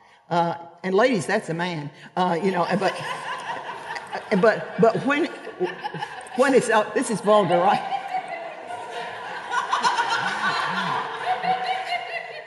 But when when when I have done- forgotten the question. I just got to tell you. I, I'm trying to tell you what emergence means. Yes, that's it. Yeah, that's right. What emergence means. And this is where it came from. Uh, and uh, so what, what she does, uh, obviously, is she dies uh, after a while. And then the ant colony can either go join another one or they can just choose to die or they can stay there until they die. It's all over. There's nothing permanent about what they built except this thing that they didn't mean to build. Uh, and there are fascinating things about the ant. We, it's, it's because there's nobody in charge. Nobody.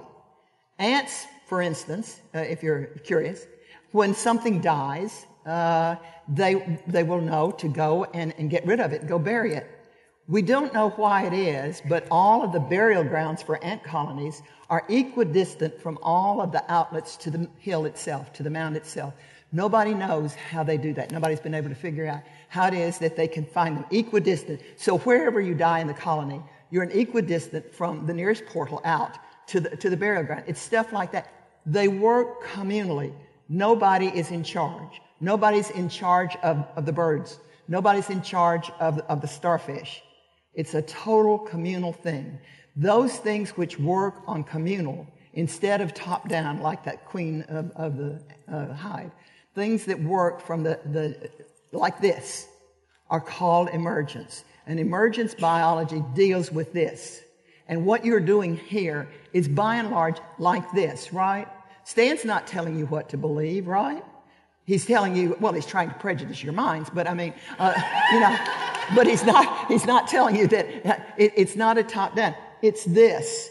And wherever the major characteristic of emergence, whatever its brand or division, is that it's this. And it assumes that something comes in from the outside that is greater than the sum of the parts or any analysis of the parts could possibly produce. So that's what it means. What gets lost is who wants to hear that 10 minutes? Uh, you know, uh, worth of explanation. And so it looks like something is emerging or coming. That's not where it came from. It came straight out of science labs, uh, and it means that kind of, of arrangement and organization. It was just from a Judeo Christian perspective. When we had a piece of property mm-hmm. and we were supposed to essentially build walls around it and be the people of God, and everybody else could be other than us. And there wasn't really a lot of eternity to worry about. Mm-hmm. It was easier until it got harder. Mm-hmm. And then when we became more inclusive, we, we thought that maybe the walls would come down, and we revisited Abraham and Isaiah and even Jeremiah posited, Ezekiel posited that maybe the walls would come down and all the nation would come, all the nations would come to Jerusalem. And then we lost. We hung our harps on the willow tree. We came back and we built a new temple and we wept because it just was a pathetic effort to recapture.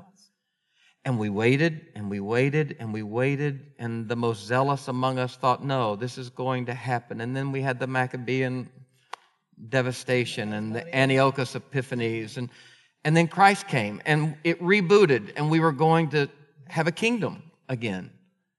And then he gets crucified. And it was easy until it got harder. Every time the answer was easy until it got harder.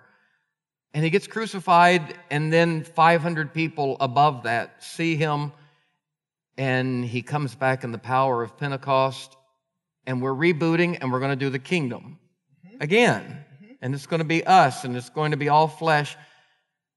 And then we start the church and we're somewhere between the walls and tearing down the walls and and we after a few generations we've been waiting on Jesus to come and just get us out of here so we could go to heaven. And that's just easier until it gets harder. And every generation that expected that, from Paul's to ours. And we're just being forced to revisit what is essential Christianity. What is essential Christianity? That's what, right. what was the message of Christ? That's I right. know that Paul believed the message of Christ was one thing that he died not fully wrapping his mind around. And course. And for me, emergence Christianity is just a sense that that, that promise that the Holy Spirit would come, that promise was not fully satisfied in the first 100 years of the church. Yes, you just said it. Did you hear what emergence is? That's as beautiful a definition as you'll ever get. Yes, yes, that it, it is. That that's it. That's it. Say it again. She says. Um, we, we believe that that promise from John 14 that Jesus said, the Holy Spirit, when He comes, He will lead and guide you into all truth.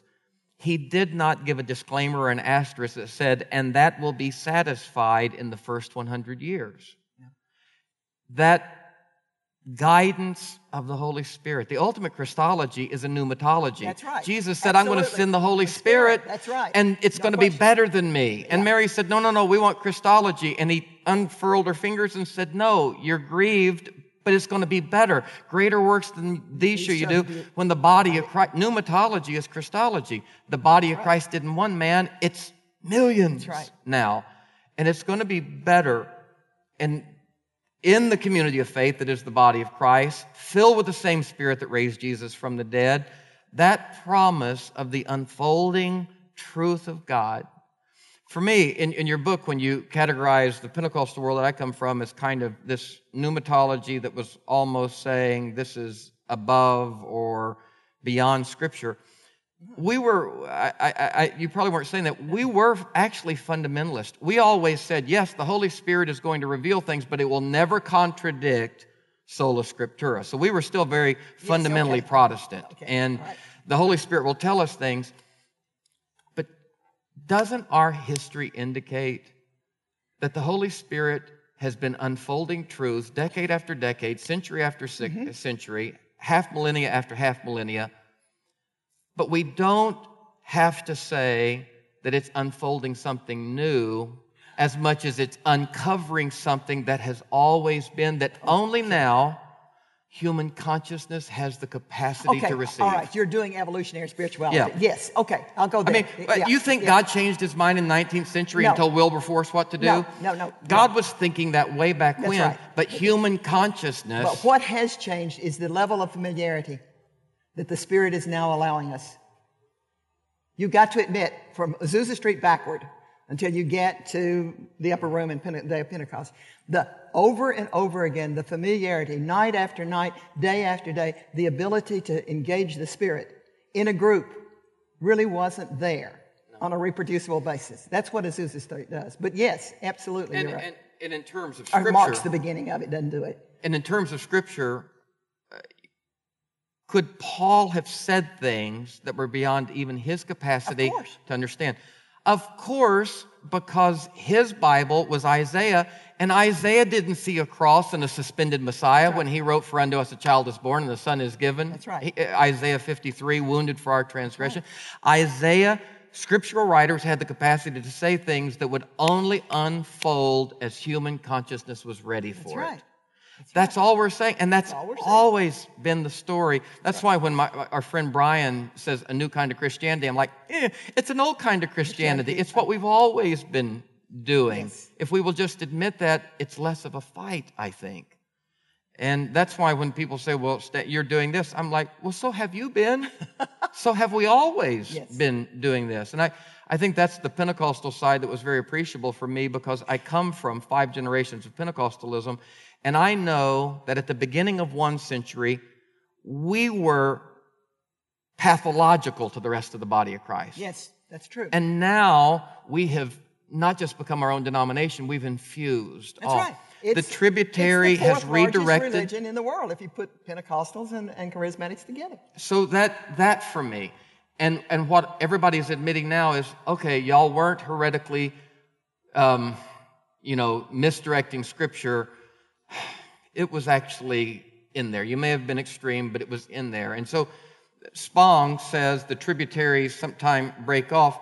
If they are truly heresis and heretical, don't fret. They will backwash. They will backwash. The river And can he's right. stand it. He's right. But sometime, whether it's Protestantism, Wesleyanism, Anabaptist, or the Pentecostal movement, sometime these little branches break off. We've got to admit in church history, sometimes these branches break off, and over time, Gamaliel says, don't burn it at the stake, watch it. Yes. And if it's of God, It will, if it's of God. you don't want to be fighting That's it. right. And Spong says time has proven that some of these heresies have not only not been heresy, they have been under the unfolding work of God, That's right. And he's right. and they have redirected the whole doggone river. Mm-hmm. And that's what's happening. It's what's, That's always happening been right happening. now. But it's really what's happening right now. Yeah, I, I, okay, Yeah, I'll give you it's- that. It's, it's, a major more. tributary right now. I, Yeah. I, I, bel- I believe that, but that yeah. It's amazing that what people call my liberal, progressive sensibilities actually are most informed by my Pentecostal sense Sure. of the guidance of the Spirit. That's because the Pentecostal sensibility is presently very liberal. That's I what mean, Jessica was trying to say. So how do we frame that? So Jessica's point is mine, and we frame that for our kids. How? Well, I, I still don't think there's a better way know. for us to frame it than just there's this one called Christ. God came and said, "Follow me," and if we start there with our children, we can't mess up. And I, I, I do think that the sensibility that the Wesleyan Pentecostal movement gave us is that these people are made in the image of God, infused, all flesh, and they have access to God. And as much as God can intuitively speak through that image and the baptism of His Holy Spirit in them, they must recognize with humility that their own discernment is not satisfactory. And if they'll live in community together, and we will, Pentecostalism, we will let all prophesy. That's right. Everybody has the capacity to speak for As God. As long as we are discerning in group what is prophesied. He said, Let all prophesy, let the others, Others judge. judge. For we prophesy in part. The And body of Christ, the community of faith, is right. the living word of God. That's right. And the Bible is a part of that. And the exercise of that at any big encompassing level has started with Azusa Street. I, Yeah. And we're living in it. And we're confused as all get out My what great is. great granddad and all those people weren't crazy. No. And it wasn't of the devil. No. We were tapped That's in right. our uneducated. And we just don't quite know what to do with it or how to engage it or what, you know, we're struggling. Isn't that amazing? Yes, I mean, it is amazing. Um, so much. Yeah. But we got to go home. Oh, yeah. It's, I, uh, I, I needed that catharsis with you there just as much as uh, anybody in this room. So thank you for coming. Oh, thank you for having Um, me. I loved it. I understood most of it. And uh, you are either incredibly smart or crazy. And I think you're incredibly smart because you have a lot of information crammed in that brain. But you're not only smart, but you're wise. And I do believe you're spirit filled. And you have helped our congregation. And would you Good. thank Phyllis Tickle for coming? God bless all of you. God bless you.